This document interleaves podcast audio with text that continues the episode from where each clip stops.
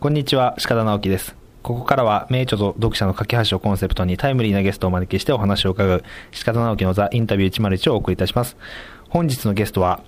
今日もですね、えーサラリーマンでありながら活躍されているという方をお招きしました。三崎栄一郎さんです。よろしくお願いします。よろしくお願いします。えー、と読むが勝ちの読者の方には美咲さんはあまりおなじみではないかもしれないんですが美咲さんがどんな活動をされているか教えていただいてもいいですか？はい。えっ、とですね、朝食会をしてまして、えっ、と築地で築地朝食会っていうのをしてるんですけども、あのまあ、2年ぐらいやってるんですけども、えー最初は築地で、えー美味しいご飯食べながら、まあ、何人かで朝から喋ろうよっていう軽い会だったんですけども。だんだんだんだん人気が出てきて たくさんの人が来るようになって築地の店ってまあ大体45人ぐらいしか入れないんですけどそれで入れないぐらいの毎回十何人とか来ちゃうようになってでお店に困っちゃってであじゃあ発想転換してもっと集めちゃえっていうことで今は20人から30人の人を集めて、えー、と寿司屋をもう借り切っちゃってで借り切っちゃった場所に、えー、と本の著者をお招きして、えーまあ、普通回転寿司だとあの寿司が回るんですけどそうじゃなくて、えー回転著者と言ってるんですけど著者を回しちゃう、はい、著者がテーブルをあの流れていくみたいな感じで、えー、と今朝食会をやってます。なるほど。僕はあの美咲さんの会に参加したことはあるんですけど、はい。会ではめちゃめちゃハイテンションですよね、高いでハイテンションですね、はい、今は結構ローテンションですよね。あのこれお音声なんであの 緊張してますか？いやハイテンションで喋ってもいいんですけどはい。聞き苦しいかなと思って今ちょうどあの一緒に参加したセミナーが終わって、はい。新宿の某ビルで、はい。まあ、突然インタビューをしてるんですけども。3分前に決まりましたよね。あの今回美咲さんをお招きした理由っていうのは、はい。その本を出してる著者だけじゃなくて、はい。今年はもうサラリーマンでありながら会議を主催していたり活動的にされている方をインタビューしたいということでお招きしたんですけども、えー築地朝食会の他に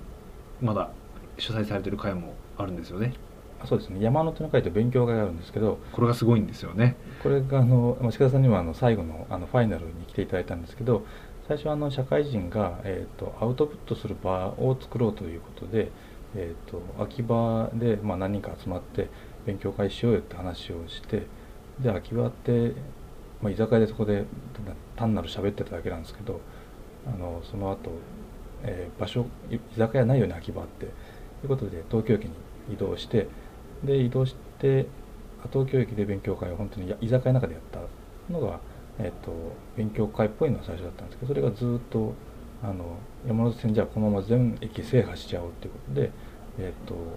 近さんに来ていただいたのが29駅目の上野駅。上野駅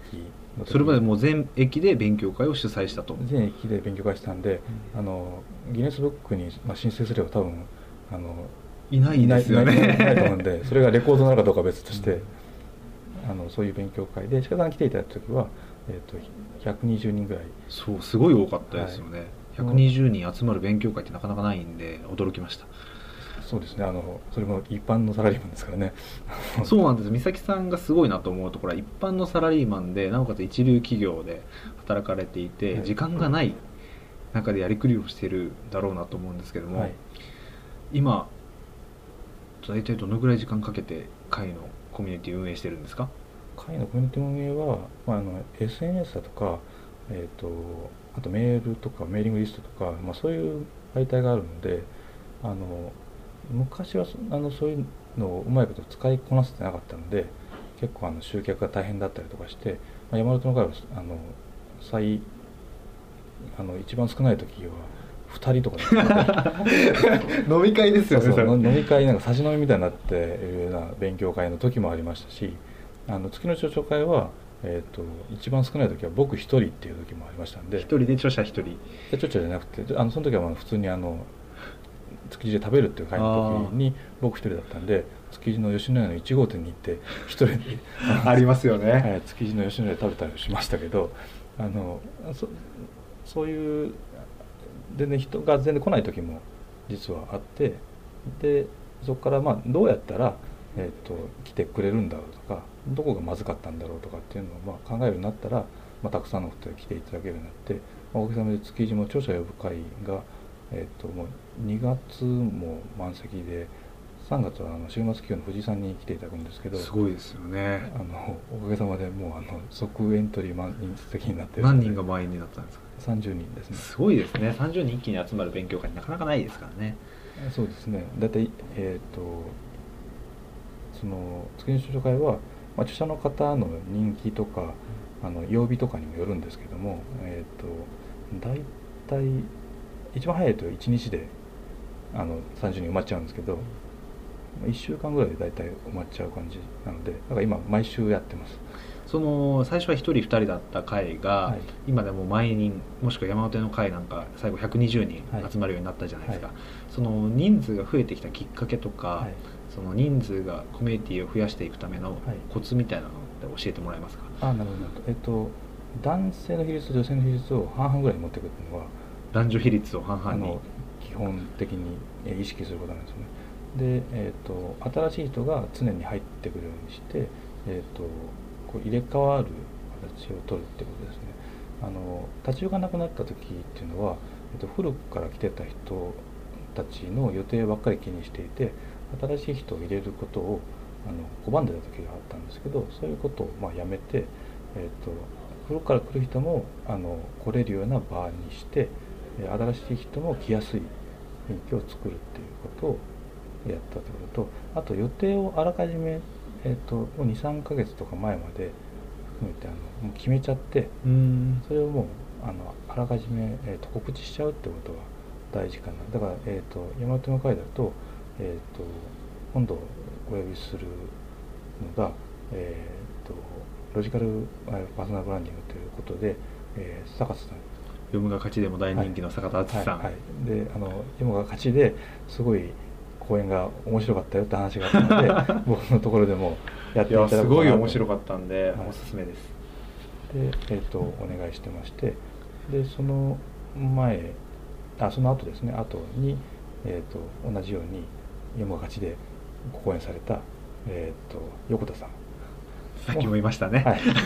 横田さんにもお願いしまして、まあ両方ともあの築地で、えっと最初に築地であの寿司を食べながら、えっと著者の人と先に交流してもらってでその後に僕の場合は講演会を企画してでその後また懇親会をするっていうあのサンドイッチですね、うん。あの懇懇親会セミナー懇親会みたいな感じで、えっとセットでやるっていう今しているので、まあ、おかげさまでどっちともあのたくさんの人来ていただけるんであのせっかく面白い人だったりとかあのいう人をみんなに知らしたいっていうのが僕の中の思いであってで、まあ、結構運営大変なんですけどそうですよね。サラリーマンだったら仕事ももちろん本業もあるわけだし、そうですね。そのあたりのやりくりは大丈夫ですか？あやりくりは会社の仕事とまあ同じなんですけど、えー、と自分一人でしないってことですね、で任せる人が出てきたら任しちゃうっていうのがすごい大事なので、えーそれを心がけるように。だから昔はやっぱりあの自分ででもやらないとっていう意識が結構あったんですけど今は、えー、と弟子も、え5人ぐらいいるので。すごいですね。弟子5人ってなかなかないですよね。おかげさまで弟子が5人ぐらいいるのでその弟子の方が、えー、とやっていただけることも結構あるので。で、まあ、弟子以外の方でも、えー、といろいろボランティアで手伝ってくれる方がたくさんいてで、まあ、その方たちのおかげで、まあ、毎週のようにイベントやってますけどなんとか回ってるみたいな感じですね。そこのそもそもイベントを企画しようとはい。したのはどういう思いがあったんですか、あの会社で働いていると、まあ、会社の仕事忙しいんで会社の中ばっかりになってしまってで、まあ、ぼ僕のやってる仕事っていうのはあの一般の人が使うようなえものを作ってるわけですけども一般の人と触れ合う機会ないじゃんみたいな。そうです。か研究開発からですね。はい、で研究の仕事しててものを作ってるにもかかわらず、えっとその作ってる先のお客さんと会う機会がないよねっていうのが思いとしてあってでなんかどっか、ま、外の人とつな、がる場所みたいなのを作れないかなと思って、まあ、僕はあのやってる仕事はあの楽しいものを作るっていうのが僕の今の仕事だと思ってるんですけどそれを楽しい場を作るっていうふうに、えーと、ステージを変えて同じ発想を使えないかということをで、まあ、最近だとあの勉強会で人を作る勉強会っていうのを結構やっていて楽しい人を作るっていうことを、まあ、だからその人を作る勉強会をやりだしてからはその場を作る方も全然あの人がたくさんあのやれる人がたくさんできてきたのでもう僕なんてほとんど何もしなくてもよかったりするなるほど。物から場を作るに変えてでなおかつその自分以外の方も巻き込んでいってでなおかつ本業にもいい影響があると。そうですね。いうことですよね。そこで知り合った人って今仕事したりとかしてますからね。ああ、なるほど。じゃあこれからですねあの美咲さんのように、まあ、サラリーマンでありながら活躍したいとか、えー、会コミュニティを作りたいという人たちも多いと思うんですけども、えー、会を主催するメリットと、はい、えー、まあ、コツ秘訣みたいなのがあれば教えてください。えーと、メリットは、えーと、主催した方がいろんな情報が入ってくるんですよねあの出す情報ばっかりじゃないかって思われたりとか労力ばっかりじゃないかと思うと思うんですけど多分労力以上のものが多分得られると思うので最初は辛いと思います。最初は大変ですよね。最初は大変でなんでこんなことわざわざやってんだろうっていうふうに思うかもしれないですけどそれがだんだん変わってくる時期が出るので、えーとそこまではなんとか頑張るっていうこととであとその、えー、コツですね。続けるコツっていうのは自分のしたいことを始めることですね。だから例えば僕勉強会したい時は社会人のアウトプットする場が欲しいと思ったので、えー、社会人のアウトプットする場を作ろうと思って勉強を始めましたしそれがだんだんだんだん29駅まで終わってしまったので今はあの著名な方を呼んで、えー、その話を聞くっていう形にえーと、フェーズ転換してるんですけども、えーと、僕はあの呼ぶと人がたくさん来るので